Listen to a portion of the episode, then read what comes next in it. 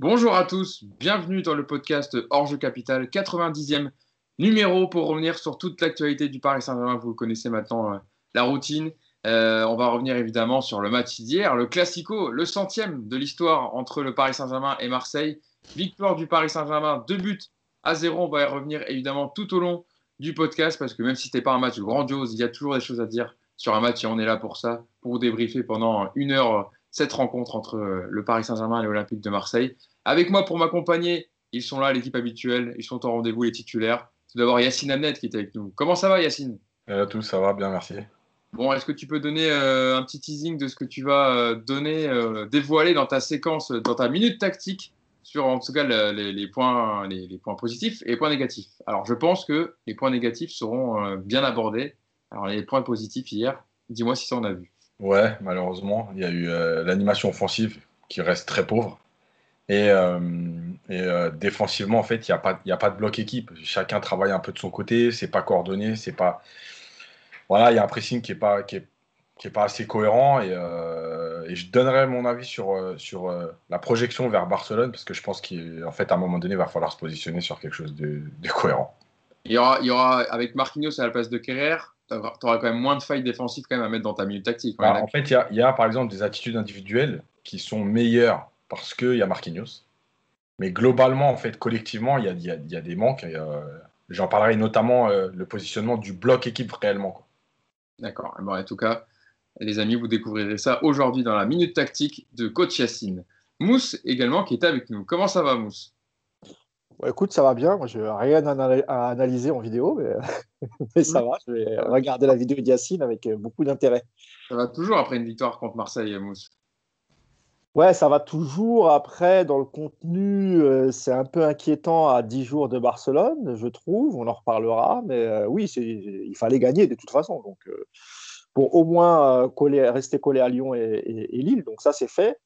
Pour le contenu, bah, on a une heure pour en parler, justement. Donc, voilà c'est là qu'on voit qu'on est peut-être plus amoureux du football que du Paris Saint-Germain en ce moment. Je dis bien parce qu'on en est à, voilà, même après des victoires, comme on analyse voilà, évidemment le jeu pendant une heure dans le podcast, c'est vrai qu'on est mitigé, mi-figue, mi-raisin.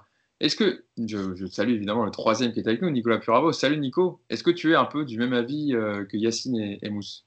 Mi-figue, le, résultat ok, le, contenu euh, bah, bonjour à tous. Non, bah, moi j'étais de super bonne humeur. Et puis bah, là, euh, ça y est, Yacine, il m'a plombé, plombé le podcast. Là. Je vous l'annonce tout de suite, je suis, je suis au fond là. Alors que la dernière fois, c'était toi, Nico, qui n'était pas trop euh, un peu pessimiste, etc. Et là, tu étais de bonne humeur. Ah bah, moi, j'ai le drapeau, j'ai tout qui est sorti. Là, j'ai hésité à le mettre derrière. J'ai dit, je vais quand même attendre un petit peu. Du coup, je bah non, je vais rien sortir. Hein. Donc, non, ça va pas, du coup, je suis désolé. Eh ben, écoutez, c'est dans cette belle ambiance générale qu'on va commencer le podcast. Je le disais, évidemment, on va revenir sur la victoire hier euh, au stade Vélodrome du Paris Saint-Germain. Deux buts à zéro pour la 24e journée de Ligue 1. Un but de Mbappé pour le 1-0 à la 8e minute sur un contre éclair à la suite d'un corner marseillais. Et puis le 2-0 euh, en première période également avec ce but de Mauro Icardi sur un centre de Florenzi. Icardi au duel avec Alvaro, mais l'Italien remporte son duel. Ça fait 2-0 pour le Paris Saint-Germain. Au classement, statu quo hein, pour les trois premières places. Tout le monde a gagné ce week-end. Lille reste premier avec 54 points. Lyon est deuxième avec 52 points. Et le Paris Saint-Germain est toujours troisième avec 51 points. Donc toujours 3 points de retard sur le leader lillois. Et voilà, les deux équipes, en tout cas, ne lâchent pas. Au moins, on a une Ligue 1 un peu plus disputée que d'habitude, on est d'accord. Pour nous, enfin, pour les, gens qui supportent le PSG, il y a un peu plus de compète. C'est déjà ça. C'est aussi, il y a un contexte aussi. Donc, euh, c'est, sans, le Covid et sans le manque de préparation, etc., etc. il y a beaucoup de choses qui peuvent expliquer ça aussi. Non, mais on peut même pas se réjouir, Nico, d'avoir des équipes qui luttent un peu avec le Paris Saint-Germain pour les premières places Si, si, c'est sympa, mais il faut juste être sûr que ces équipes sont au courant que vers la 30-32e, il faut, faut, lâcher. quoi. Sinon, euh, sinon là, c'est sympa. Yacine, toi qui aimes bien la, compétition, les, les, qui aimes bien le championnat d'Angleterre, etc., en Espagne où ça joue, où il y a c'est disputé, là, pour le coup, en Ligue 1, pour une fois que c'est un peu disputé, c'est assez positif. C'est mieux que d'avoir déjà 15 points d'écart et de se faire euh, entre guillemets, chier à débriefer les matchs avec des victoires. Euh, voilà. Bah, émotionnellement, c'est mieux parce que du coup, euh, on ne sera pas champion au mois de mars et, euh, on va voir si, on a une équipe qui a, ce qu'il faut pour aller chercher parce que c'est très rare qu'à ce moment de la saison, Paris soit derrière. C'est arrivé deux, fois, je crois, ou trois fois depuis que QSI est là. Donc c'est plutôt rare sur 10 ans. donc on va voir déjà s'ils ont les capacités d'aller chercher. Mais oui, parce qu'au moins, je pense qu'on on appréciera peut-être plus le titre comme ça, d'avoir été le chercher avec des concurrents, que de dire, bon, bah, t'es champion, t'as 23 points d'avance. Et le mois de avril-mai où on s'ennuie, où Paris fait des matchs. Bon, là, pas... on s'ennuie aussi, mais euh, au moins, il y a du suspense. Au moins, la manière euh, comptera cette année dans le fait d'avoir été chercher le titre, si jamais Paris obtient le titre. Deux petites stats avant de commencer le débrief. Paris a remporté 19 matchs contre Marseille, toutes compétitions confondues, sur l'RQSI, hein, entamé à l'été, euh, l'été 2011, avec 3 nuls et, 11 et 2 défaites. Aucun club n'a plus perdu contre le club de la capitale sur la période, à égalité avec Saint-Etienne. Voilà, le Paris Saint-Germain euh, aime bien se, faire Marseille, on l'a vu. Et il s'agissait de la centième hein, confrontation entre Marseille et Paris, je l'ai dit tout à l'heure, et toute compétition confondue. Avantage Paris Saint-Germain, évidemment, largement devant, avec 45 victoires euh, face à l'OM qui a 33 victoires et 22 nuls pour, pour départager les deux équipes. Donc, euh, net avantage du Paris Saint-Germain sur son homologue marseillais. petite question pour commencer, Nico. Qu'est-ce que tu as pensé du match hier La différence s'est faite en première période avec les deux buts. Et puis le PSG a géré en deuxième? Est-ce qu'on pourrait le résumer comme ça, de façon assez, euh, assez simple? Ouais, je crois que c'est à peu près ça. Euh, bonne entame encore hier, où tu sens tout de suite une maîtrise technique euh, largement supérieure. Je pensais qu'après les, deux premiers buts, ça allait inciter l'équipe à, à, se relâcher, à produire du jeu, à prendre du plaisir, à justement à essayer de se mettre un peu en configuration Barcelone. Et puis en fait, c'est encore tout le contraire qui s'est produit, c'est-à-dire qu'une fois que le score est pris et encore plus une fois qu'il est assuré avec le deuxième but, bah, on a une équipe qui, arrête de jouer, qui bizarrement, mais en plus se positionne très bas, laisse le ballon à Marseille parce que pertinemment tout le monde est au courant que l'OM avec le ballon c'est pas dangereux. Et donc à l'arrivée, bah, on a un match qui, qui est ennuyeux et on en parlera un peu plus tard, mais malgré cet ennui relatif, c'est si les planètes sont bien alignées, c'est un match où tu peux gagner 6-7-0. Donc il va falloir encore une fois relativiser un peu tout ce qu'on va dire parce que c'est une équipe qui est dure à analyser parce que parce qu'elle n'exploite pas son potentiel. Alors soit elle ne peut pas, je pense que ça va être un peu la thèse de, Yacine, soit elle ne veut pas, c'est plus la mienne. J'ai vraiment le sentiment que cette équipe est en mode gestion jusqu'à Barcelone. Alors est-ce que c'est une bonne idée? Je ne sais pas, mais en tout cas c'est l'impression que ça me donne. Justement, Yacine, euh, Nico en parlait, c'est vrai qu'on l'a dit la dernière fois que c'est difficile à analyser des fois le, jeu du Paris Saint-Germain. Ils alternent le, bon et le moins bon. Là, hier, c'est surtout le moins bon, on va dire. Euh, on en a parlé euh, en off, évidemment, du match. Tu n'étais pas d'accord avec Nico sur le fait que le Paris Saint-Germain est géré en deuxième période. Pourquoi? Parce qu'en fait, je pense qu'il y, a, des courses qui montrent que euh, je ne suis pas persuadé qu'ils aient envie de gérer. Il y a des situations qui montrent qu'ils ont. Je suis pas persuadé qu'ils aient envie de, de gérer. Je pense simplement qu'il y, a un déficit de toute façon cette saison. Euh, alors, je regarde beaucoup de matchs aussi à l'étranger et c'est pas euh, forcément que Paris. Hein. Il y a beaucoup de clubs qui sont en difficulté, beaucoup d'équipes qui sont en difficulté cette année physiquement.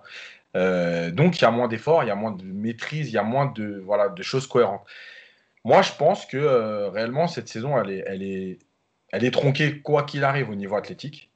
Euh, alors, comme Nico, puisqu'on en a parlé aussi, je, me pose la question de me dire est-ce qu'il y a eu une préparation en janvier en se disant euh, il fallait remettre un coup avant d'arriver et donc tu es dans le creux maintenant pour reprendre d'ici une semaine, dix jours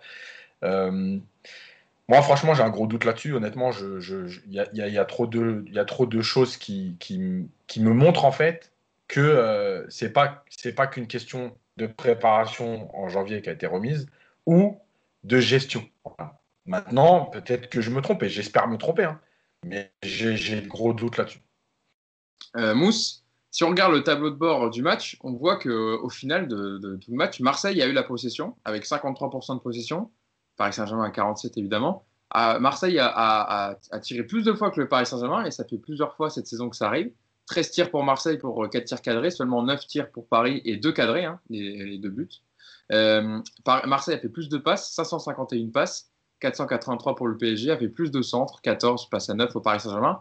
Euh, même si Marseille n'a pas eu les situations les plus chaudes, ça ne s'est pas concrétisé par des grosses situations, euh, on a vu un PSG avec un bloc plutôt bas en première période. Et c'est ce qui fait aussi peut-être que Marseille en a profité, a été agressif sur le porteur du ballon et euh, a aussi essayé d'avoir la possession, euh, notamment sur l'ensemble du match.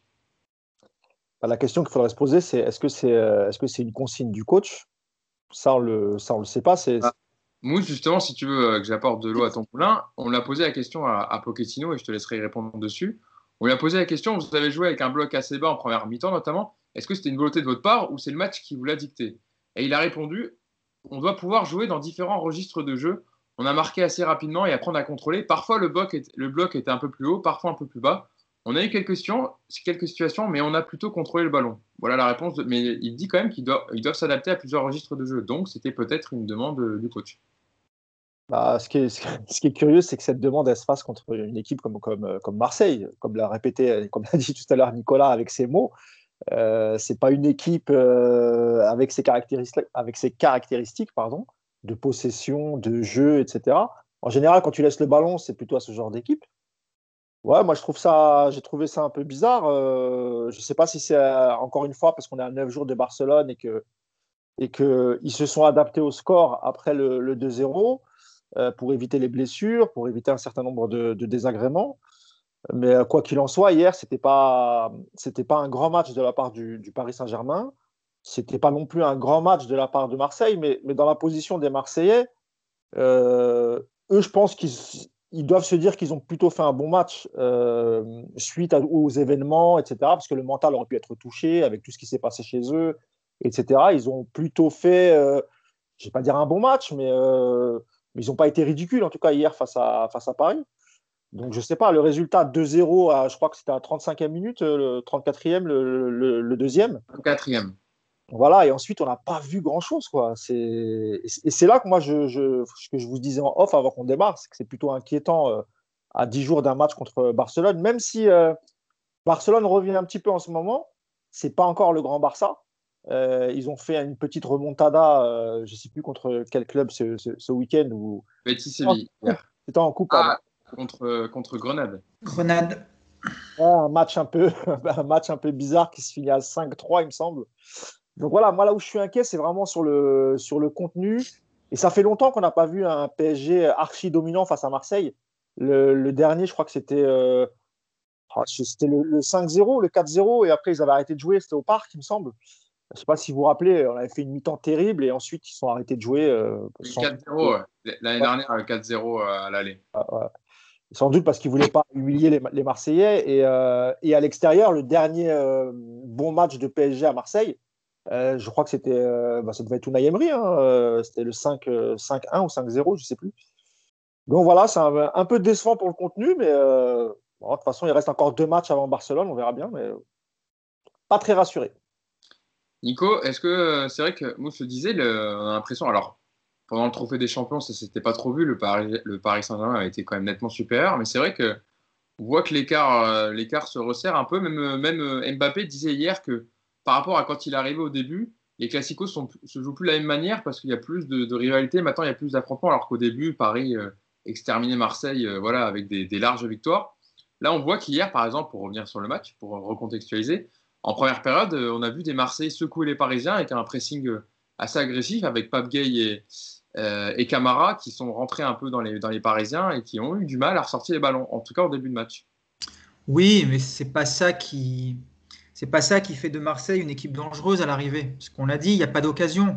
Faut avoir. C'est pour ça que je trouve que ce match est très difficile, encore une fois, à analyser parce que il y a effectivement cette sensation d'un match qui n'est pas abouti parce qu'on en parlera, et puis Yacine le montrera sûrement dans ses vidéos, tu as un bloc équipe qui est... Euh, voilà, qui travaille pas bien, qui est mal placé, qui, on s'est quand même fait souvent mettre euh, en, déséquilibre sur des, des, petits, des petits décalages à deux à l'heure sur les côtés. Moi, j'ai été assez, assez surpris par ça. On se retrouvait assez, assez facilement en un contre un sur les côtés. Et, euh, et oui, donc effectivement, de ce point de vue-là, tu as l'impression que Marseille te donne le change, mais il y a encore une fois, il n'y a pas d'occasion. Il n'y a pas de jeu de la part de l'OM. Le fait de leur donner le ballon, alors c'est frustrant, mais euh, l'arrivée, c'est une bonne tactique parce que, parce tu as une équipe qui n'est pas dangereuse avec le ballon. Et puis, comme je vous l'ai dit, on a effectivement la sensation qu'il ne s'est pas passé grand-chose après le 2-0. Mais bah, il s'est quand même passé une frappe sur le poteau. Il s'est passé deux pénalties non sifflés. Et il s'est passé euh, deux contres avec euh, quasiment du 1 contre 1 ou du 1 contre 2 en arrivant dans la surface. Et c'est mal géré et on ne va pas au bout de l'action. Donc Oui, c'est un match frustrant, c'est un match où il y a plein de trucs qui vont pas, mais qu'encore une fois, tu peux gagner 6 ou 7-0. Donc si ici il y a même ne serait-ce que 4 ou 5-0, c'est quoi l'analyse aujourd'hui? C'est de se dire, bon bah voilà, le PSG a accéléré quand il l'a voulu, et puis euh, il était largement supérieur. Bon, bah il n'y a que 2-0, et du coup on reste sur notre fin, mais... Euh, encore une ouais, moi je trouve que c'est un match vraiment très difficile à analyser parce que j'ai vraiment cette sensation qu'ils en gardent sous le pied. Ils en gardent sous le pied et que jusqu'au Barça, on n'aura pas de match complet. Il va falloir faire avec et puis espérer que le jour, contre, le jour où il faudra, ils seront capables de le faire. Mais j'ai l'impression que c'est quand même la tactique qui a été adoptée, c'est d'attendre le Barça. Bah, il me semble que Mbappé le dit après le match. Hein. Euh, il parle de la deuxième mi-temps, il me semble. Il faudra peut-être retrouver la déclaration, mais il parle de gestion. Euh, oui, En première, il a ils ont contrôlé. Qu'en deuxième, c'était, ils étaient en gestion. Donc, euh, j'ai la, la, déclaration. j'ai lu la déclaration quand on lui dit, on lui pose la question. On imagine que le rendez-vous du 16 février contre le FC Barcelone est de plus en plus dans nos têtes. Et lui, il répond non, parce que malheureusement, on a laissé des points un peu partout, donc on est obligé de se, se concentrer sur le prochain match à chaque fois. Les, autres, années, les autres années, on aurait pu se concentrer sur la Ligue des Champions, mais là, on est concentré sur le championnat puisqu'on n'a pas fait la différence et qu'on est derrière. On doit se concentrer dessus, mais ce n'est peut-être pas plus mal. Ça veut dire qu'on va jouer avec intensité. À force de jouer des matchs avec intensité, vous arrivez en Ligue des Champions, vous êtes moins surpris. Et, euh, après, il termine en disant qu'ils ont, ils ont fini par gérer la deuxième période parce que les échéances arrivent et qu'il y a quand même pas mal de blessés. Mais euh, voilà, même s'ils ne passent pas par-dessus la jambe les matchs du championnat, comme il le dit, parce qu'ils ont du retard, ils ont fini par, par gérer en deuxième période. Et, euh, et Pochettino l'a aussi dit en conférence de presse, à savoir qu'ils avaient fait le travail en, en, première période et que ce genre de match, il fallait le gagner. Et d'ailleurs, il a dit aussi que. Ah. Ouais. Moi, j'allais dire, puis la, la, blessure de Di Maria d'entrée de jeu, ça voilà, ça rassure pas non plus ses, ses coéquipiers. Ils disent, bon, on est à 10 jours d'une échéance importante. Euh, voilà. voilà c'est un peu compliqué. Justement, on va y revenir juste après, mais je voulais poser sur les blessures, les, qui est le point noir de la soirée. Euh, Yacine, je veux quand même tourner vers toi encore pour parler un peu de, du, jeu des Marseillais, enfin, par rapport à ce que Paris a, montré. Mais sur cette première période, je le disais tout à l'heure dans le tableau de bord avec les chiffres, où le, Marseille est devant à la possession avec les tirs. Euh, ils ont été quand même assez agressifs sur le porteur du ballon. Le Paris Saint-Germain a dû euh, s'employer pour ressortir les ballons proprement. Et même des fois, sur certaines situations, ils ont, ils failli peut-être prendre un, ou deux buts de casquette parce qu'il y a eu des pertes de balles, etc., par le pressing marseillais. Parce que je pense qu'il y, a, un vrai problème d'utilisation du ballon. Euh, je l'ai montré sur les vidéos contre Lorient et contre Nîmes. Euh, je vais encore le montrer là. Il n'y a pas de mouvement, il n'y a pas de proposition. en fait, on sent pas une équipe où il y a des automatismes où on se dit tiens, là il y a ça, donc je vais faire ça. Le déplacement c'est comme ça, lui il fait ça, moi je fais ça. Il n'y a pas de cohérence. On a l'impression de joueurs qui improvisent. J'ai le ballon, tiens maintenant qu'est-ce que je fais? Donc je lève la tête, je fais deux, trois touches. Donc le bloc en face, bah oui, il coulisse, il se déplace, il avance. Euh, en plus, euh, il y a des situations où on permet au bloc d'avancer parce qu'on ne fait pas les bons choix, parce qu'on s'enferme. Euh, Paris hier a abusé de cette relance courte. Mais ok, ok, tu veux relancer court, il n'y a pas de problème. Moi aussi, c'est le jeu que j'aimerais voir, etc. Mais à un moment donné, quand premièrement, tu es pressé, quand deuxièmement, tu ne mets pas en place les mouvements, les appels, les déplacements pour utiliser cette sortie de balle. Arrête à un moment de le faire. Voilà. Allonge deux, trois fois et mets le doute au moins dans, la tête des Marseillais en se disant tiens, qu'est-ce qu'ils vont faire? Est-ce qu'ils vont relancer court? Est-ce qu'ils vont allonger? Et au moins, tu mets une situation entre deux et tu te donnes de l'air. Là, tu veux ressortir. Et il y a eu des passes hier entre Rico et Kimpembe, des ballons qui finissent en touche. Euh, il y a un moment donné, je vais la montrer la séquence où euh, le ballon il est enfermé côté droit, personne ne sait quoi faire. Ça ressort à Rico, Rico il met le ballon directement en touche, c'est en première mi-temps. Ouais. Je veux dire, à un moment donné, il faut quand même. Ok, ok, il y a les consignes. Ok, le coach te dit, voilà, j'aimerais qu'on ressorte comme ça, il faut contre. À un moment donné, tu es sur le terrain, euh, les consignes, c'est une chose, mais le coach, il, a une idée ou une envie. Après, sur le terrain, il se passe des choses et tu ne peux pas toujours faire ce que demande le coach. Donc, tu dois être capable de sortir de ça. Et ils ont été incapables. Et je vais montrer des séquences où, où, Marseille récupère le ballon, où Marseille gêne Paris. Mais on parle d'une équipe de Marseille avec euh, un paillet qui fait un faux pressing, avec des joueurs qui ne sont pas hyper agressifs, mais qui viennent juste avancer, qui viennent te gêner, qui mettent un peu de densité. Et en plus, par rapport à d'habitude, Paris a été incapable de renverser. Euh, et d'aller chercher rapidement. Lorenzi l'a fait quelques fois en première période. Il a, oui, il, y a eu. Non, mais bien sûr. Il est revenu côté gauche vers Kurzawa. C'est le seul qu'il a fait un peu. Voilà, mais il y a eu quelques situations. Mais je veux dire, sur la durée, vu que Marseille avait décidé de faire ça, ça n'a pas été assez fait. Donc, tu les as même pas trimballés. voilà, et, en fait, les actions, effectivement, comme le dit Nico, euh, oui, tu peux dire autre chose s'il y a 5-0, parce qu'il y a les deux pénalties, etc. Moi, perso, j'aurais pas dit autre chose parce que comme j'ai revu le match, j'ai vu tout ce qui est euh, tout ce qui n'a pas fonctionné. Euh, mais le problème, c'est que tu, même si tu avais gagné 5-0, le contenu restait le même. et par exemple, Marseille, il a bien fait cette histoire de, la, Nicole l'a dit aussi, cette histoire de on va fixer, on renverse et on, et on joue des 1 contre 1. Alors heureusement que c'est que Sakai et Nagatomo, donc tu t'en sors. Mais, mais, mais si c'est pas Sakai et Nagatomo, franchement, il y a des situations où tu. Franchement, avec une équipe un peu technique, mais tu prends l'eau. Euh, passons quand même au, même si là, depuis tout à l'heure, il n'y a que des points noirs. Mais pour moi, j'avais noté dans, mon conducteur, les points noirs de la soirée, c'est quand même la sortie sur blessure. Tout d'abord, euh, d'Antrel Di Maria, euh, Mousse t'en parlait, justement, je vais me tourner vers toi. La blessure d'Antrel Di Maria au bout de 11 minutes de jeu, hein. il serait victime d'une lésion à la cuisse droite sa participation au huitième de finale aller contre le Barça est, incertaine. Pochettino s'est voulu optimiste et rassurant en conférence de presse. Il a dit on doit attendre les résultats des examens, mais la blessure ne semblait pas très grave. Bon, c'est toujours ça.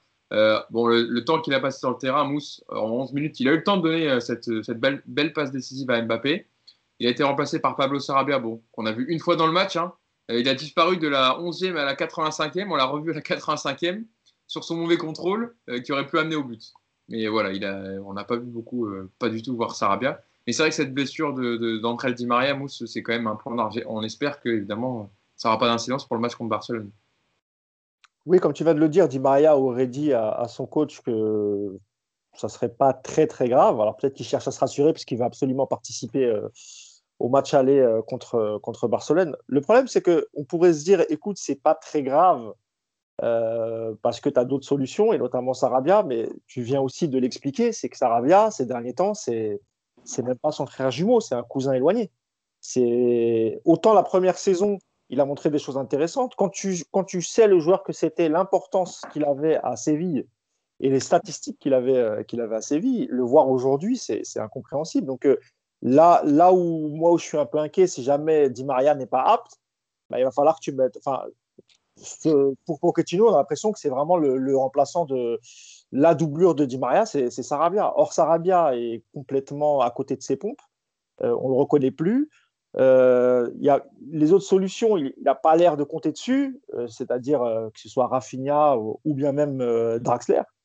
Donc, et, puis, et puis Di Maria, même quand il est mauvais ces derniers temps, même quand dans son contenu, dans, dans les 90 minutes, il ne fait pas 90 minutes à haut niveau, on va dire, bah, il arrive toujours quand même à te distiller une, petite passe, une passe décisive. Celle qu'il fait hier à, Mbappé, elle est juste magnifique.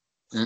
Que si, si Di Maria n'est pas là et on a le Sarabia d'hier, euh, c'est là où je suis inquiet en fait. C'est que euh, Pochettino a pas l'air de, de vouloir impliquer, des, encore une fois, des joueurs comme Draxler, comme, comme Sarabia. Sarabia, il le met parce que, parce que Di Maria sort. Mais sinon, il le fait rentrer ponctuellement 15 minutes, 20 minutes. Après Mousse, euh, j'ai l'impression que Pochettino, euh, Sarabia est monté d'un cran au niveau hiérarchie avec Pochettino parce que Tourelle ne le faisait même pas rentrer. Des fois, il faisait plutôt rentrer euh, Draxler ou il faisait rentrer. C'était pas lui qui rentrait forcément en place de Di Maria. Il jouait moins, il jouait encore moins sous Tourelle. Là, il a quand même joué les. c'est lui le premier remplaçant. Enfin, c'est lui qui est rentré après Di Maria, quoi. Tu as raison, et, ce qui est encore plus particulier, c'est que Sarabia à l'époque, c'était vraiment une demande express de Thomas Tuchel. Hein. C'est un joueur qu'il adorait, donc bah, écoute, mm. on verra. Mais ouais, c'est vrai que il n'y a, pas, y a, y a, pas beaucoup de solutions. Ouais, y a, y a... Sarabia, c'est un bon joueur de collectif, en fait. C'est un joueur qui va briller dans une équipe qui va avoir du mouvement, qui va avoir des solutions. Aujourd'hui, avec un PSG arrêté, on attend de Sarabia qui fasse des exploits comme Neymar ou comme Di Maria sur du dribble ou sur une passe éclair, et c'est pas ses caractéristiques. Donc, euh, son, son apport aujourd'hui est aussi, je pense, limité par rapport à la production d'équipe. Il y a aussi, euh, Nico, là, je parlais de la blessure de Di Maria, mais il y a aussi la blessure de Marco Verratti hein, en fin de match, puisque l'international italien a été sévèrement touché aux côtes en fin de match par Dimitri Payet, qui lui a laissé sa petite marque de crampon sur les côtes, qui a reçu un carton rouge d'ailleurs pour, ce, chef-d'œuvre. Et du coup, Marco Verratti a terminé la rencontre en boitillant, hein, qu'il était gêné au niveau d'une hanche, sans pouvoir recourir normalement. Il a même demandé à sortir à, à Pochettino, mais les cinq changements parisiens avaient été effectués. Donc euh, là aussi, euh, inquiétude quand même. Moins, pour euh, Verratti que pour Di Maria, je pense. C'est un coup. Alors, c'est vrai que ça fait mal euh, sur la hanche. D'ailleurs, la trace, elle, était plutôt belle. S'il a pu finir le match, même en boitillant, je pense que dans 10 jours, il sera capable de jouer. Euh, je, ne vois vraiment pas aujourd'hui de. Enfin, c'est pas quelque chose aujourd'hui qui m'inquiète. On va attendre un petit peu. Par contre, c'est sûr qu'il sera pas en Coupe de France euh, cette semaine.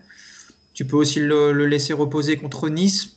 Donc, euh, il a 8 jours pour récupérer. Je pense que, a priori, bon, je suis pas, je suis pas médecin, hein, mais bon, même si j'ai vu urgence plusieurs fois, mais c'est pas ma spécialité tout ça. Mais non, je suis pas trop inquiet pour lui en tout cas. Enfin, il il n'avait pas l'air à l'agonie non plus hier soir, malgré, euh, malgré le coup. Donc, euh, le temps que ça. Un gros hématome sur ça, bon, on verra. On verra. Yacine, des fois, il nous fait un peu des petites, euh, des petites, des petites analyses médicales. il fait un peu aussi médecin, c'est-à-dire perdu en plus d'être coach, chroniqueur, voilà, journaliste, etc. pour Di Maria, une lésion à la cuisse droite pour un match qui est dans, on est le, je prends mon téléphone, on est le 8 février, match dans, dans 8 jours. 8 jours, pardon. Oui, mais 8 et 8, ça fait 16, pardon. Mardi prochain. Euh, en fait, franchement, euh, pour, pour moi, Di Maria, ce sera trop juste. Euh, alors, quand je dis ce sera trop juste, c'est-à-dire que oui, il peut être établi, mais c'est un énorme risque. Parce que dans un match où il y a une tension beaucoup plus importante, la Ligue des Champions, une intensité plus importante et une tension nerveuse plus importante, bah, automatiquement, une lésion qui vient à peine d'être soignée, euh, alors déjà pour moi, elle ne sera pas soignée, mais en tout cas, si elle l'est, c'est encore trop fragile. Donc pour moi, Di Maria, Barcelone, à mon avis, c'est mort. Après, on a déjà vu David Luiz euh, il y a 4-5 ans euh, se claquer trois jours avant et, jouer Chelsea. Donc bon, et après, ils ont peut-être des remèdes miracles, je ne sais pas, mais voilà. Donc pour moi, voilà. Après, pour, pour Verratti, le problème, en fait, c'est toujours la taille de l'hématome. tu sais, quand tu prends une béquille à la cuisse, euh, pendant 2-3 jours, tu as mal. Et en fait, la contraction musculaire te fait mal. Euh, le problème, c'est toujours la taille de l'hématome. Euh, alors, ça n'a pas l'air pour Verratti, parce que comme l'a dit Nico, s'il est resté sur le terrain, c'est que ce n'est pas aussi grave. Mais par exemple, pour, pour, pour une béquille à la cuisse, on a déjà vu des joueurs rater presque 3 semaines parce que l'hématome était trop important et qu'on n'arrivait pas à le résorber à l'intérieur. Donc, je ne pense pas qu'on soit là, parce que, encore une fois, si Verratti a réussi, même en boitant, à finir le match, euh, d'ailleurs, Neymar, à un moment donné, lui a carrément dit euh, va te positionner là-haut en avant-centre et, euh, et, arrête de courir. quoi. bon, voilà, on peut être rassuré. Je pense qu'effectivement, mercredi, il ne sera pas là. samedi, il faut voir. C'est plus une question de drainage de l'hématome, etc. Ça, voilà. Maintenant, ce qui est. Ce qui est, c'est, alors, je vais peut-être choquer des gens, mais peut-être que dans l'idée que Di Maria va être absent, encore une fois, ça va arranger euh, parfois des choix de Pochettino parce qu'au lieu de se dire je vais être obligé de mettre les quatre et il faut que je trouve la formule, eh ben, il n'en a plus que trois. Donc, euh, des fois, bah oui, je vais rajouter un milieu. Enfin bref, dans la construction de l'équipe contre Barcelone, on l'avait dit avec Tourelle, euh, c'était au Final 8, je crois, sur le match contre l'Atalanta où justement Mbappé était au départ, et Di Maria aussi d'ailleurs, qui était suspendu. Finalement, tu as moins de as moins de recherche, comment animer, comment mettre tout le monde. Voilà, peut-être que c'est aussi, alors pas un bon point encore une fois, parce que tu as besoin d'un banc de touche, mais euh, peut-être que dans la construction de l'équipe pour un match aller, bon, voilà, pour Pochettino, ce sera peut-être euh, un souci en moins. Ouais, mais après, euh, Yacine, depuis le début, depuis qu'il a repris le Paris Saint-Germain, il joue en 4-2-3-1. Oui. Alors, pas dit qu'il aurait joué comme ça contre Barcelone, mais ça ne l'aurait pas dérangé de mettre les 4. Tu joues avec Mbappé, Di Maria, Neymar en 10, et puis garder devant. Oui, sauf que tu es obligé d'après de mettre Verratti et Paredes au milieu. Ah oui. Bah, il a joué comme ça. Peut-être qu'il aurait été dans une volonté euh, d'avoir le ballon, etc. L'avantage d'avoir Verratti plus haut, mais qui commence d'ailleurs à être bien, c'est qu'en fait, Verratti, il sait se positionner à un moment donné comme si Paris jouait à trois milieux et parfois plus haut pour aller chercher une passe. Alors que si tu mets Neymar en 10, par exemple, bah, c'est pas lui qui va venir euh, dans le milieu réellement pour défendre, et construire voilà, il va être plus être dans la différence individuelle. Donc c'est pour ça que ce positionnement de Verratti, c'est presque comme si Paris jouait euh, parfois en 4-3-3, parfois en 4-2-3-1. Tu vois, c'est un peu la position hybride. Quand même aussi utiliser Guardiola dans ses équipes, des joueurs un peu latéraux qui viennent, deviennent 6 avec le ballon. Euh, voilà, le positionnement Verratti te permet ça. C'est-à-dire que si tu joues avec Paredes, Verratti, le troisième milieu, je sais pas où tu vas le trouver. En passant à, Kylian Mbappé, messieurs. Kylian Mbappé qui, a marqué hier le premier but du Paris Saint-Germain, qui a été euh, plutôt bon, on va dire, dans le marasme collectif, qui a, su sortir son épingle du jeu. Euh, buteur dans un but caractéristique avec ce contre-attaque éclair mené par le Paris Saint-Germain à la suite d'un corner marseillais. Il, a, a, été remuant, Mousse, il a eu pas mal d'activités. c'est le, joueur qui a, le plus sprinté du match hier. J'ai deux petites stats à vous donner sur, sur Kylian Mbappé. Mbappé, qui est un, homme de classico, sur les huit dernières confrontations contre l'OM, il en est à six buts. Et avec son but hier sur contre-attaque, Kylian Mbappé a inscrit 21 buts sur contre-attaque en Ligue 1 depuis ses débuts avec Paris en 2017-2018. C'est au moins 10 de plus que tout autre joueur des 5 grands championnats sur la période. Donc voilà, on a, on a vu en tout cas un but, euh, un but Madine Kylian Mbappé, euh, Moussa, dans ses caractéristiques d'explosivité et d'espace. De, ouais, on avait souligné, euh, on avait souligné qu'il avait un déficit physique et puis c'était notamment dû à, sa blessure euh, cet été où il, il était peut-être revenu un peu trop tôt et ça avait été peut-être mal géré. Et donc, on se posait la question, parce qu'on ne voyait pas très bien ces derniers matchs. Je crois que ça fait un ou deux matchs déjà hein, qu'il est un. Oula, Oula, il y a quelque chose qui est tombé là chez toi, non, Mousse Non, c'est pas chez moi, non. Pas chez moi. Je crois que c'est chez Nico. Ouais. Alors, Nico, j'ai l'impression qu'il y a un meuble complet, un meuble qui s'est effondré chez toi. Je sais pas ah, c'est ma femme là qui, qui fait du bazar. Ah, Elle sera suspendue au prochain podcast. Ah, je me disais, c'est pas possible, il y, a un, tremblement de terre chez toi. Bon, alors ça va, ça va, on est rassuré, la femme de Nico va bien, tout va bien. On peut prendre la parole. Alors, ouais, je disais donc euh, qu'il était, c'est vrai qu'il n'était pas très très bien ces derniers temps. Il, est, revenu euh, ces deux derniers matchs et, hier, moi, ce qui m'a plu, c'est, surtout qu'il a, il a récupéré cette faculté, cette capacité à éliminer euh, avec de la vitesse. Et, tu as, parlé de ses sprints, tu en as fait beaucoup hier. Non, il était plutôt bien. Il aurait même pu gonfler ses stats avec une, passe décisive. Alors, je me, je, me, suis fait la réflexion hier. Si, si c'était pas Neymar à côté, jamais. je suis pas sûr qu'il la donne. je, il ne donne pas. Hein. Bah, je pense que voilà, c'était son anniversaire, il a voulu lui faire plaisir, et, surtout comme c'était contre Marseille, etc. C'est dommage, parce que là, il était clairement en position de, de, de marquer le but. Mais, mais, globalement, en tout cas sur la première mi-temps et même un petit peu euh, euh, avec parcimonie en deuxième mi-temps, il, a montré de belles choses. Lui, en tout cas, semble. Euh, alors, tu parlais de la préparation tout à l'heure, Nico. lui, je pense que ça commence à venir et ça, ça, ça lui a sans doute fait beaucoup de bien. il va enchaîner encore les matchs là, parce qu'il y y, y a la coupe mercredi et il y a la rencontre face à Nice samedi. Donc, je pense que lui, pour, pour, pour Barcelone, il sera, il sera prêt. Euh, si Neymar revient, parce que je pense qu'il sera, il sera de retour Neymar mercredi, donc lui aussi va pouvoir enchaîner. Donc non, Mbappé, c'est plutôt rassurant. Voilà. Euh, encore une fois, je pense que une fois qu'il aura réglé le problème de son avenir, qu'il reste ou qu'il décide de partir, il sera libéré d'un poids et ça ne pourrait être que mieux. D'ailleurs, il y avait des questions posées euh, à ce sujet. Hein. Hier, il était au micro de, d'Hervé Matou dans le Canal Football Club. Et Hervé Matou lui a posé la question Vous avez vu que Neymar a clamé son amour pour le PSG toute la semaine? Et évidemment, il a, compris la, question. Il a dit c'est une super nouvelle. Tout le monde connaît l'importance de ce joueur euh, au Paris Saint-Germain. Qu'un joueur comme Neymar veut rester au PSG, c'est vraiment une super nouvelle pour nous. J'espère qu'il va pouvoir écrire l'histoire de longues années au sein de ce club. Le club et lui le mérite. Évidemment, il n'a pas donné d'indice sur une possible prolongation. Il a été malin, évidemment, comme d'habitude. En com, il est très bon, Kylian Mbappé. Il est fort en com, il est très très fort. Parce que là, je ne sais pas quoi penser de sa déclaration, en fait, tu vois. Non, mais il t'a embrouillé l'esprit. Au final, euh, tu es content de la réponse quand même. Voilà. Et il est sur ça, en tout cas, il, gère plutôt bien. Yacine, sur le but de, Kylian Mbappé, je le disais, c'est un but caractéristique euh, avec évidemment ses qualités de vitesse et d'attaquer l'espace. Mais je pense que tu vas me parler aussi du fait que Sakai défend très mal. Ils l'ont montré à la, mi-temps dans le Football Club, mais Sakai, au lieu de se rapprocher de Kylian Mbappé pour fermer l'angle, enfin, fermer l'axe, s'écarte et donc laisse le champ libre à un, un joueur comme Kylian Mbappé, euh, ça fait mouche après.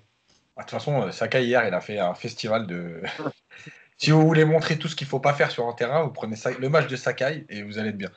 Euh, non, ben, oui, évidemment qu'il défend mal, mais, mais malgré tout, en fait, moi, ce que on l'a répété mille fois et là, il le prouve.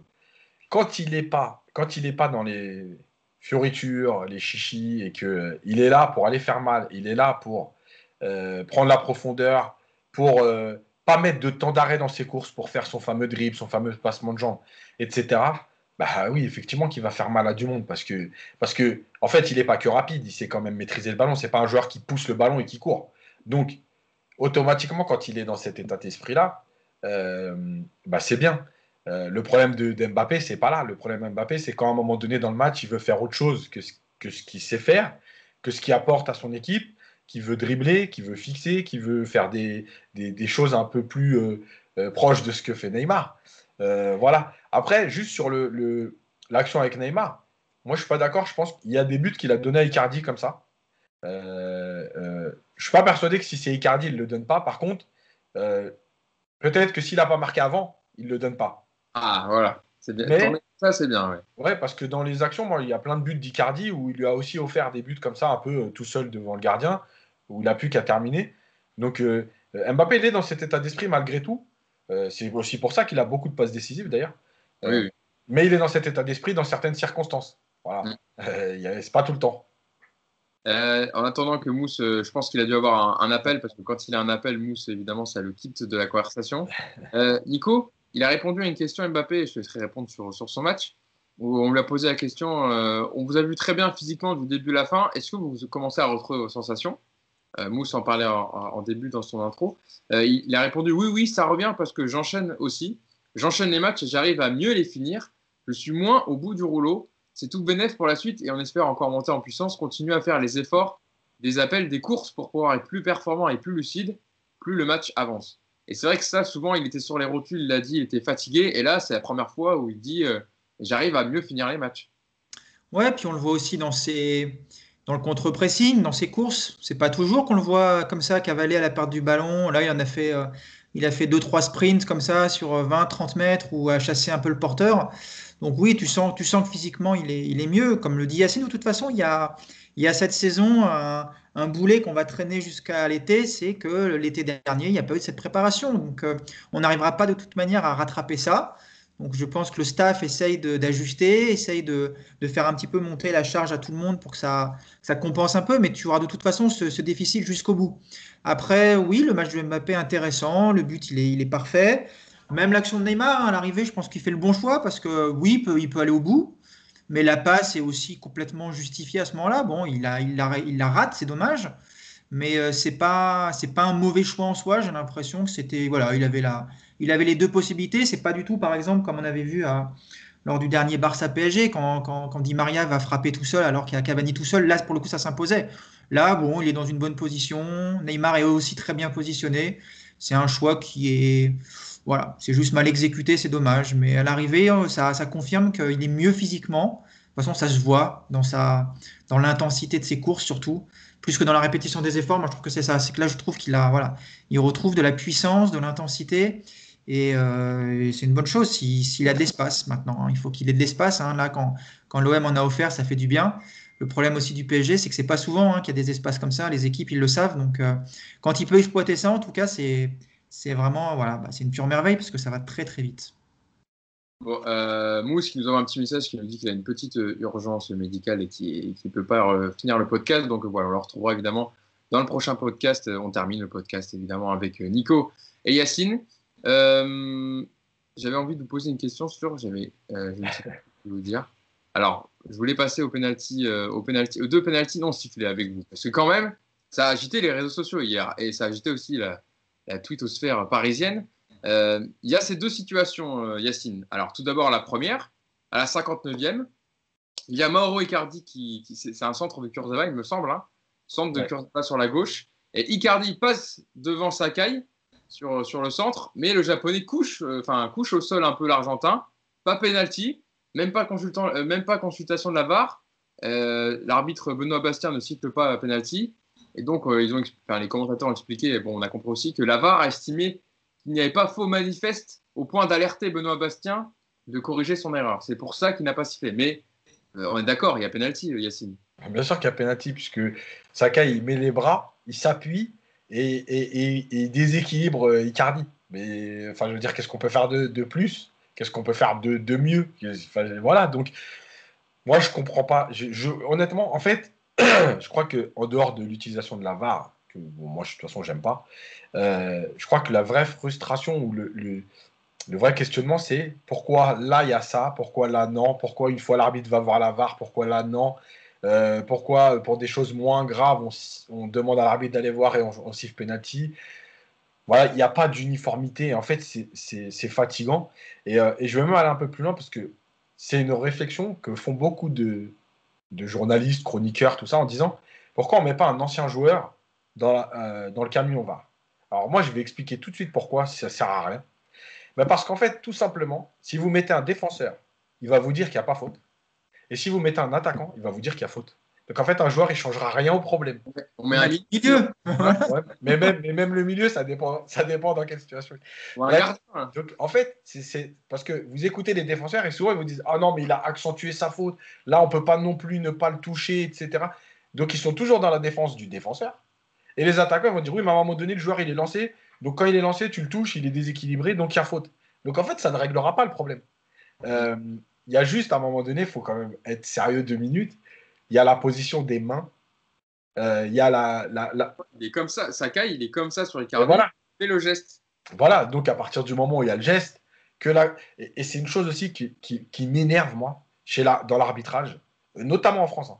C'est quand, et même d'ailleurs, les journalistes ont pratiquement intégré ça. Ça veut dire quand on vous dit, ah ouais, mais si l'accent tue pas sa chute, il y a, y a pas, y a, l'arbitre siffle peut-être. En fait, on ne demande pas aux arbitres d'être dégoûtés que le mec il en rajoute ou de dire ah mais il a un peu trop cherché donc il n'y a pas faute. On vous demande de siffler faute ou pas faute. Voilà, c'est tout. Et moi, cette attitude, ça m'énerve. Euh, à un moment donné, Neymar, il y a une faute sur Neymar et on a l'impression que l'arbitre siffle pas en se disant euh, ouais mais à un moment donné, il cherche. Mais en fait, c'est pas ça ton travail.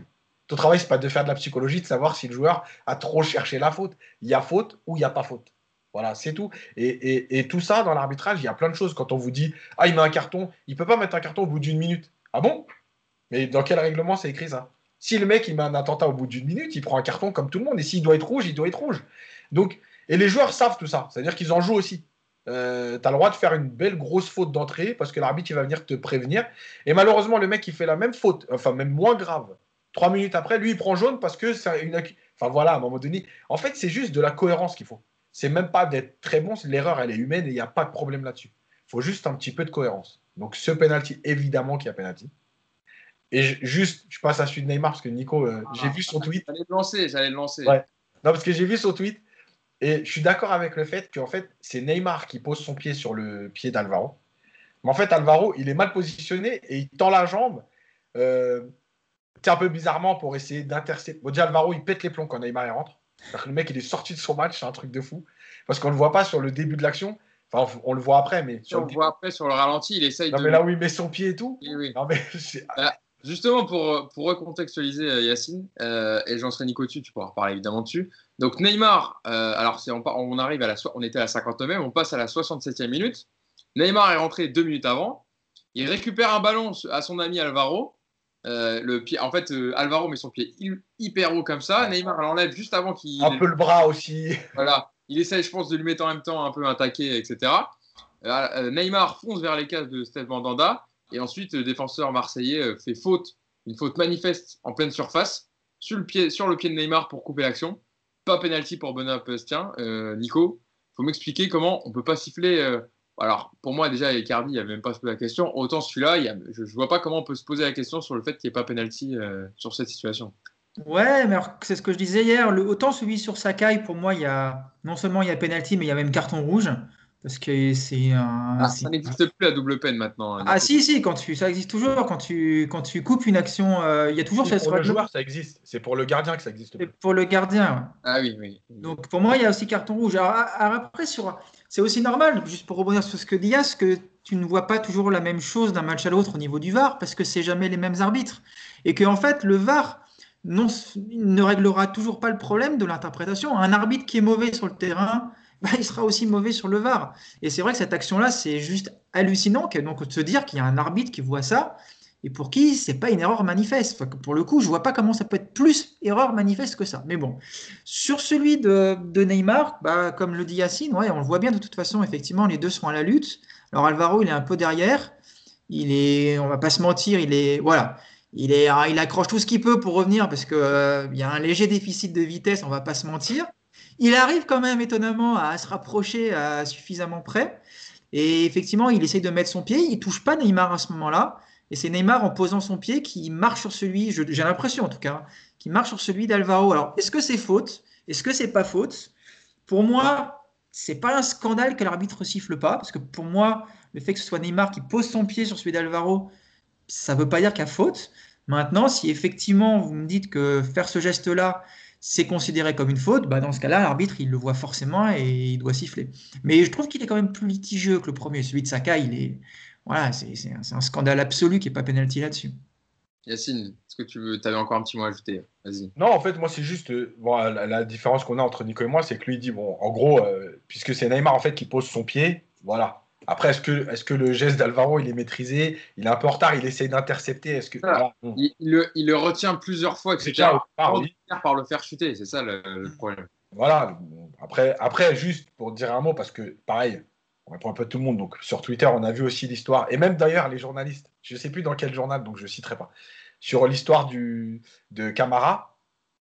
D'accord? Ah, le, tacle de Florenzi sur Camara? Il y a quand même un journaliste qui a écrit euh, il peut avoir penalty. Alors, bon, il tombe un peu avant. Donc, il tombe un peu avant, donc c'est-à-dire que c'est pas au moment du contact, mais il peut y avoir penalty. Bon, là, juste, là, s'il siffle, par contre, voilà, faut, faut, fermer, faut fermer la boutique. Hein. C'est-à-dire faut arrêter la VAR, faut arrêter l'arbitrage, faut tout laisser tomber, on arrête tout. Euh, c'est, je veux dire, faut à un moment donné. S'il n'y a pas faute sur Neymar, en tout cas, évidemment, bah, de toute façon, il n'y a pas faute sur Camara, donc c'est clair et net. Euh, voilà, mais je pense qu'à un moment donné, c'est fatigant, en fait, toutes ces, ouais, ces situations qui ne sont pas réglées, parce que, comme l'a dit Nico, effectivement, quand un, arbitre ne comprend pas le jeu sur le terrain, c'est vrai que c'est compliqué de le comprendre même dans le camion VAR. mais en tout cas, c'est vrai que on, en, parlait en off avec Nico juste avant de, voilà, du journaliste qui avait dit ça sur le penalty de, ou non de, sur enfin, de Camara. Mais, il a jamais ouais, puis là, on en rigole parce que le match, il est plié à 2-0 et qu'il n'y a pas d'incidence. Mais euh, imagine, tu as un partout et il ne siffle pas le, le penalty sur, euh, sur Icardi. Mais aujourd'hui, c'est un, on, parle, on ne parlerait que de ça pendant deux jours parce que ce serait un scandale absolu. Il y a quand même sur cette action-là, et c'est même pas le fait que ce soit Paris, Marseille, on s'en fout. C'est que, voilà, ce genre d'action-là, le VAR est justement là pour régler ça. Toute la France aujourd'hui voit qu'il y, a pénalty, sauf un arbitre de champ et un mec dans un bus. C'est quand même assez, euh, je ne vais, pas dire scandaleux, mais ça interpelle, se demander quand même euh, comment on peut arriver à, voir ce que tout le monde voit, mais l'opposé. Voilà, c'est. C'est quand, quand, même bête que les deux seules personnes qui jugent sur le match, c'est les deux seules personnes qui n'aient pas vu quand même. on, on, le voit tous, mais les deux seuls qui ont le sifflet à la bouche pour justement siffler, Malheureusement, ne siffle pas. Bon, écoutez, en tout cas, il fallait revenir évidemment parce que on ne fait pas souvent d'arbitrage dans le podcast, mais là, quand même, il y avait deux, quand même deux pénalties, deux fautes grossières, euh, deux, enfin deux pénalties non sifflées, et euh, ça a fait beaucoup euh, discuter hier, donc on voulait évidemment revenir dessus. Revenons également sur les retours de deux joueurs qui ont fait du bien, même si évidemment ce n'était pas une prestation collective incroyable du Paris Saint-Germain, mais en tout cas sur l'aspect défensif, déjà avec le retour de Marquinhos, Yacine, qui a stabiliser quand même cette défense quand il y avait des petites vagues. C'était pas Kerrer, clairement. Hein, voilà. Et retour du capitaine euh, dans, euh, dans le fait d'anticiper dans, dans, dans, la relance, même si des fois c'était un peu hasardeux parce qu'il y avait euh, un pressing marseillais par séquence. Mais il, a fait du bien quand même, son retour. Oui, il fait du bien individuellement parce qu'effectivement, alors de la tête déjà, il a tout dominé. Franchement, il a tout pris derrière. C'était sur les coups de pied arrêtés, sur les centres. Franchement, c'était impressionnant. Mais, mais sa présence, voilà, on le voit hier, c'était flagrant. Elle rassure tout le monde. Elle rassure notamment Kim Pembe, parce que euh, là aussi, je vais montrer une ou deux séquences dans, la vidéo. Euh, en fait, Kim Pembe, bah oui, c'est pas le même joueur quand même Marquinhos, parce qu'il n'a pas peur d'aller au duel, il n'a pas peur d'avancer, parce qu'il sait qu'il est couvert, parce qu'il sait que son erreur, elle peut être rattrapée. Et bizarrement, comme je le dis souvent, euh, comme par hasard, eh ben, il est libéré, il y va en se disant, je peux faire une erreur parce que je suis couvert et que c'est Marquinhos. Et comme par hasard, il ne fait pas d'erreur. Donc, en première mi-temps, la première période de Kim Pembe, elle est, elle est énorme dans, le, dans, dans l'intensité, dans le duel et dans les interventions, dans les, quand il coupe les trajectoires de centre et tout. Elle est vraiment énorme. Euh, et comme par hasard, la semaine d'avant, euh, il ne le fait pas ça. Parce qu'il se dit, ah ouais, mais si j'y vais là et que je me rate derrière moi, c'est Kerrer. Et si. Voilà. Et, euh, c'est quelque chose qui, me tient à cœur aussi, ça, parce que les gens ont souvent j'ai vu beaucoup de tweets la semaine dernière sur Kim Pembe justement en disant Ouais, faut arrêter, faut acheter un grand défenseur et Kim Pembe. Non, moi je redis la même chose que je dis toujours. Oui, Kim Pembe tout seul, effectivement, il faut peut-être un vrai gros remplaçant qui a un caractère, du charisme, etc., un leadership. Mais Kim Pembe avec Marquinhos, en fait, alors évidemment, une saison c'est long, mais il n'y a pas de raison d'acheter un défenseur parce que Kim Pembe, quand il est avec Marquinhos, il est très bon. On avait parlé de Varane Ramos.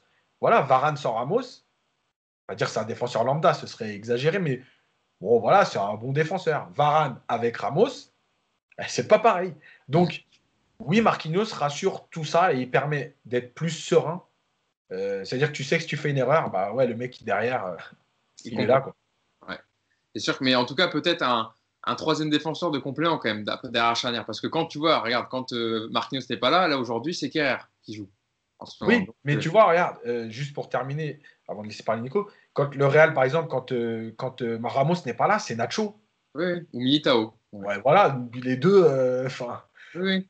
Tu vois, c'est compliqué d'avoir, parce que c'est compliqué de faire accepter, je pense, un troisième défenseur de très bon niveau. En gros, tu vas être dans la rotation.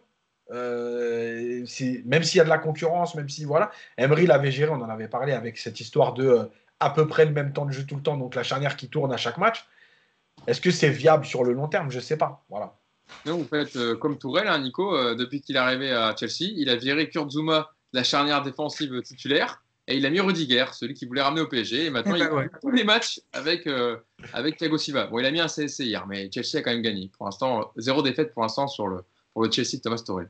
Nico, sur, euh, sur Marquinhos, et même tu peux englober avec, euh, avec Verratti, j'en parlais, qui a fait son retour. Alors certes, il n'a pas livré un énorme match, mais on l'a revu encore dans cette position un peu de, pas de numéro 10, mais derrière Icardi. Mais il est quand même revenu assez bas pour récupérer les ballons. Il n'a pas vraiment joué dans ce poste de numéro 10 que Pochettino euh, veut mettre en place depuis le début qu'il est arrivé au PSG euh, ce nouveau rôle pour Verratti.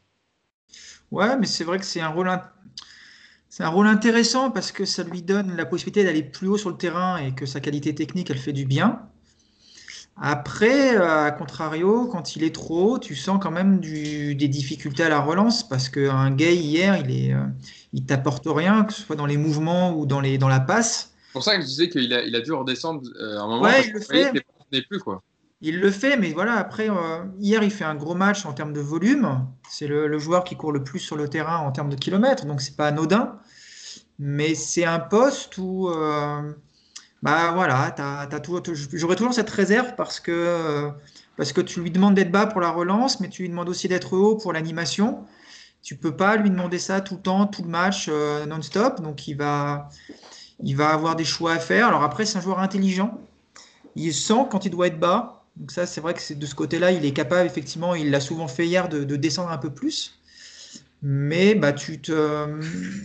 dans le double pivot, si tu n'as pas, ce qu'on disait en début d'émission, de podcast, si tu n'as pas Verratti dans le double pivot, tu es quand même super limité. Alors la solution intermédiaire à ça, je pense que ce serait, mais on ne le voit pas pour l'instant, c'est Rafinha. Moi, je pense qu'intégrer Rafinha dans ce, dans ce trio avec Paredes et Verratti, ça pourrait apporter pas mal de choses.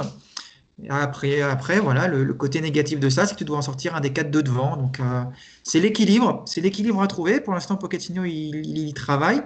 Peut-être que la blessure de Di Maria, ça va justement l'inciter à creuser cette piste, d'avoir un Verratti dans le double pivot et d'avoir peut-être un, un, dans le poste de meneur de jeu, je sais pas. Mais euh, en tout cas, ce qui est sûr, c'est que tu peux pas aller loin avec cette équipe en championnat et en Ligue des Champions si tu es privé longtemps de Marquinhos de Verratti et de Neymar. Voilà. Cet axe-là, ces trois-là, c'est vraiment la colonne de l'équipe.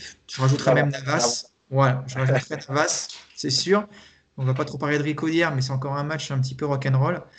Et euh, voilà, cette colonne vertébrale, elle est, elle est indispensable et tu vois quand ils sont là la différence individuellement, mais surtout collectivement. C'est vrai que c'est Yacine, c'est inquiétant. On en a parlé en surface en tout début de podcast, mais Rafinha, il a encore joué 0 minutes hier. Euh, Draxler, pareil. C'est Danilo Pereira qui est rentré à la place de, Paredes. Euh, c'est pas un mauvais signal quand même. Euh, c'est pas un bon signal envoyé à, Rafinha. c'est clair parce que euh, parce qu'il avait fait des bons matchs. alors chacun a le Covid un peu à, un degré différent. Donc ça c'est normal. Hein. De toute façon on l'a vu. Hein. Il y a des gens qui souffrent encore aujourd'hui, qui l'ont eu en avril dernier. il y a des gens qui sont, sont très bien sortis. Donc bon, est-ce que c'est une raison Je ne sais pas. Moi, ce que je vois en tout cas, c'est que c'est vrai qu'il n'est plus du tout utilisé. Euh, et euh, ce, qui est, ce, qui est, Alors, encore une fois, Pochettino est arrivé qu'en janvier. C'est compliqué, il n'y a pas de pré-saison, etc. Malgré tout, le coaching, en fait, c'est pour moi, c'est pas cette partie-là. Le coaching, c'est réellement ce qui se passe à un moment donné sur le terrain en disant qu'est-ce que je peux changer, qu'est-ce que je peux apporter, qu'est-ce que je peux euh, faire évoluer. alors, l'entrée de Danilo. Ok. Déjà, Paredes, je pense qu'il était un peu. Je pense qu'à la prochaine faute, il n'était pas loin de l'exclusion, donc il fallait arrêter de toute façon. Euh, tu fais rentrer Danilo parce qu'en gros, dans ton idée, c'est de dire quoi qu'il arrive, en fait, devant, enfin, le 6, ton 6, c'est Danilo ou Paredes. Donc, il fait du changement poste pour poste. Après, effectivement, moi, je suis comme Nico. Pourquoi, pourquoi Rafinha? Déjà, parce que, pour ce qu'il a montré, euh, mais aussi parce que, en fait, tu vas te donner euh, une option de plus. Parce que dans cette idée de 4-2-3-1, même si tu mets Verratti dans le double pivot, euh, avec Rafinha, en fait, il peut y avoir à un moment donné une inversion des rôles. Verratti qui va suivre une action, aller plus haut, et Rafinha qui va revenir plus bas. Et il peut y avoir aussi, dans le cœur du jeu, cette, combinaison entre les deux, qui sont capables de se trouver très vite en une ou deux touches de balle, échanger des ballons comme aimait le faire euh, Verratti avec Mota. Euh, le problème, c'est qu'avec Gay, tu ne peux pas le faire. Donc, as quand Verratti, comme l'a dit Nico, est plus haut, tu as un déficit de construction. Donc, il faut que Paredes trouve ces passes-là. Et hier, Paredes ne fait pas un bon match. Euh, encore une fois, parce que je pense qu'il est trop dans la nervosité. donc, encore, moi, j'aime bien cette idée de dire euh, à un moment donné, il faut quand même un mec qui vient un peu euh, calmer tout le monde, rentrer un peu dedans, mais pas n'importe comment. Quand c'est un peu trop râlé là. quand c'est voilà, quand c'est fait n'importe comment comme ça, juste pour aller chauffer, juste pour aller. Parce qu'en plus de ça, euh, tu risques toi-même de sortir de ton match et de faire sortir certains, parce que on connaît Verratti, on connaît voilà, tu vas peut-être faire sortir Verratti du match alors qu'il il se passe rien, tu vois? Donc ça devient un peu énervant. voilà, moi, aujourd'hui, j'avoue, je suis, je suis, parlais au début de podcast par rapport à la minute. Moi, je suis pas très loin de me dire, est-ce que finalement, euh, dans cette fin de saison, tu vas rien pouvoir faire? Est-ce que finalement, l'idée, parce que je vais montrer aussi deux trois trucs sur Paredes euh, qui sont récurrents, mais qui ont été plus flagrants hier. Est-ce qu'à un moment donné, c'est pas de se dire, bon bah écoute, aujourd'hui on peut rien mettre en place, on a, physiquement on est un peu comme tout le monde dans le dur. Écoute, bloc bas, on va bien défendre. Et il va falloir travailler très fort dans la transition avec du Mbappé qui fait, entre guillemets, que ça, demander dans la profondeur. Neymar qui vient et après trouver finalement ce troisième entre Icardi ou Keane, à savoir est-ce que tu veux un mec qui court beaucoup pour proposer plein de choses ou trouver ce point d'appui avec Icardi pour les deux autres. Voilà, moi je pense qu'aujourd'hui, honnêtement, entre le contre-pressing qui n'est pas bien fait et euh, l'animation offensive dans la, conservation, euh, trouver des espaces et tout qui n'est pas bien fait. Dans le pragmatisme, se dire bon, écoute, on va essayer d'être costaud. Parce qu'en fait, tu peux même pas te dire là aujourd'hui, attaquons à tout va, on va prendre des buts, mais on va marquer parce qu'en fait, l'animation n'est pas bonne.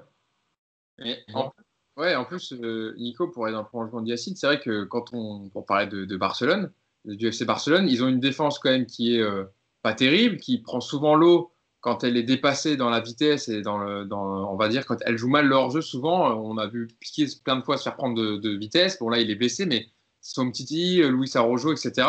Euh, il y a vraiment quelque chose à faire dans cette défense de FC Barcelone qui souvent n'est pas bien alignée euh, ou n'est pas coordonnée en tout cas. Clément Langlais ne fait pas une bonne saison non plus. Donc, s'il y a moyen de jouer comme Yacine le dit avec la transition rapide, euh, tu peux arriver à, faire mal au, FC Barcelone comme ça, en jouant comme ça en tout cas. Ah, pour le coup, ouais, le Barça, c'est un peu, j'ai l'impression, la, l'option euh, adoptée par Keman, à savoir euh, on n'a pas une défense qui nous donne des garanties, donc euh, on attaque. Mm. Et on le voit, hein, et en ce moment, ils marquent beaucoup de buts, ils en prennent aussi beaucoup, mais ils en marquent plus, donc ça passe. C'est. Je ne sais pas, ce match, il est, je le sens pas bien aujourd'hui parce que, encore une fois, ce qu'on voit au niveau du bloc parisien, c'est pas, c'est pas cohérent et c'est pas efficace. se faire bouger autant, même s'ils n'ont pas, ils n'ont pas d'occasion hier, mais on se fait bouger le bloc sur, encore une fois, sur deux passes euh, de deux fois 20 mètres, quoi. Et puis pas des passes éclairs non plus, quoi. C'est des, renversements d'ailes assez classiques et, euh, et, on a retrouvé effectivement très souvent, notamment euh, Sakai ou Tovin en un contre un. Et bah, je sais pas, si tu, demain tu te retrouves à Beau Barça avec du.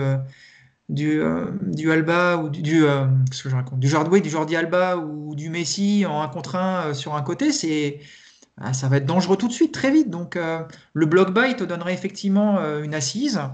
Ça veut dire un milieu à 3. En plus, ça peut te permettre effectivement de mettre un, un Paredes sur une rôle de sentinelle, pourquoi pas, dans ce cas-là, et d'intégrer un deuxième récupérateur à côté de Verratti ou un Gay. Enfin, tu as plus d'options qui te donnent de la solidité tu vas perdre effectivement potentiellement sur le papier en, pouvoir offensif, mais euh, c'est un peu ce qu'on avait vu euh, lors du final 8 à, Lisbonne, hein. c'est qu'ils avaient de toute façon opté pour ce bloc bas. Hein. euh, on avait fait le parti de ça, de, jouer le contre très vite, ça avait été assez efficace.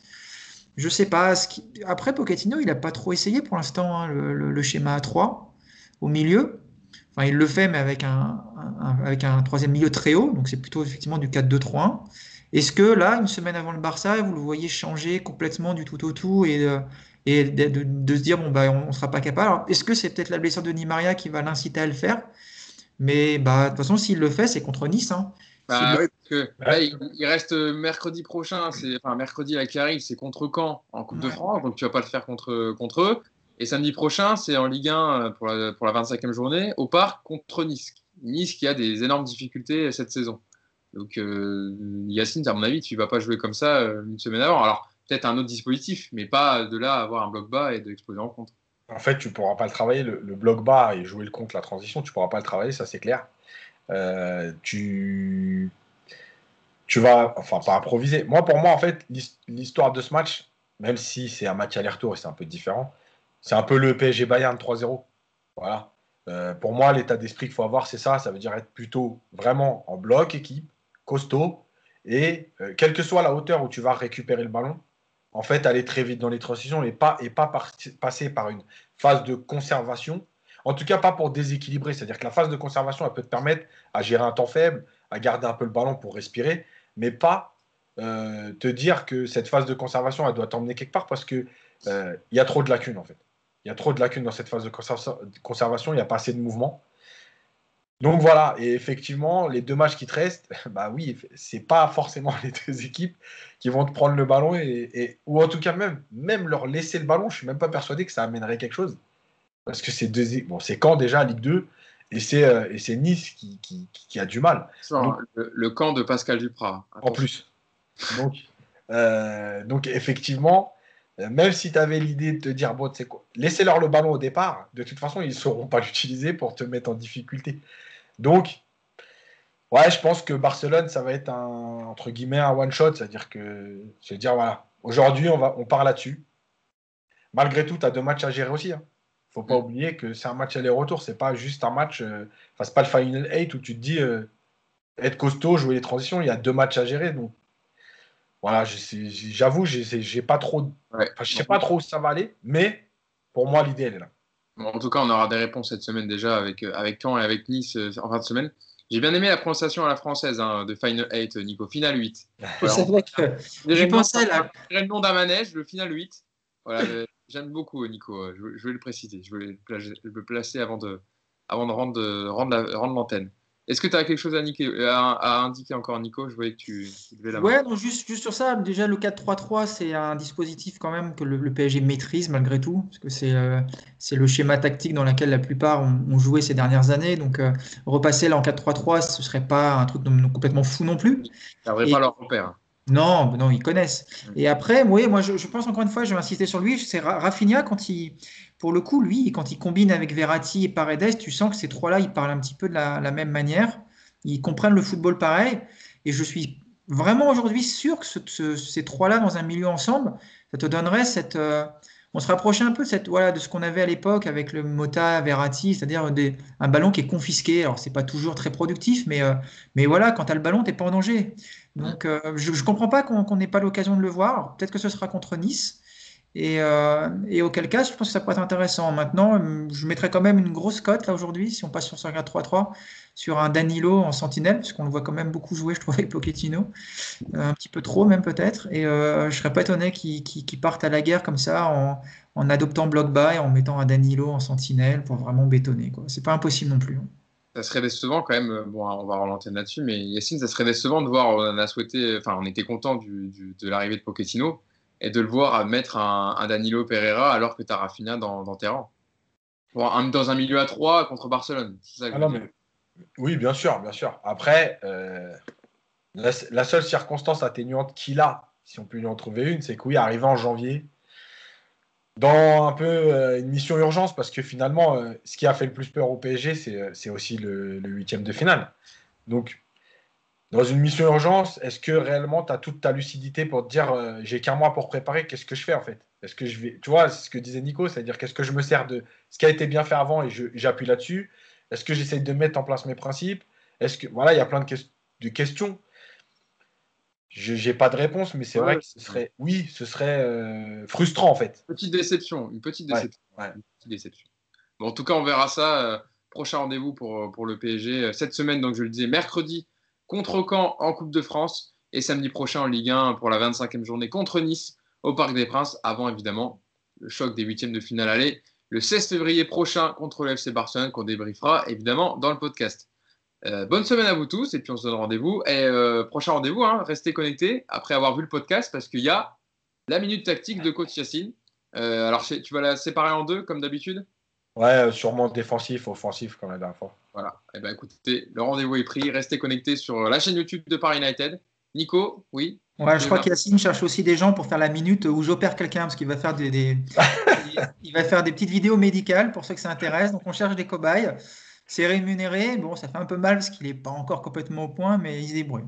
Le détail hein, sur la lésion de la cuisse droite de Di Maria, moi j'étais, moi j'étais euh, en consultation. Hein. C'est ça.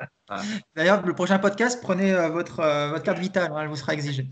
Ouais, envoyez les messages si vous avez envie de, de conseils. On parle hein, les minutes de, de Yacine? Ah, juste, je me réexcuse au nom de Mousse, qui a dû partir en urgence.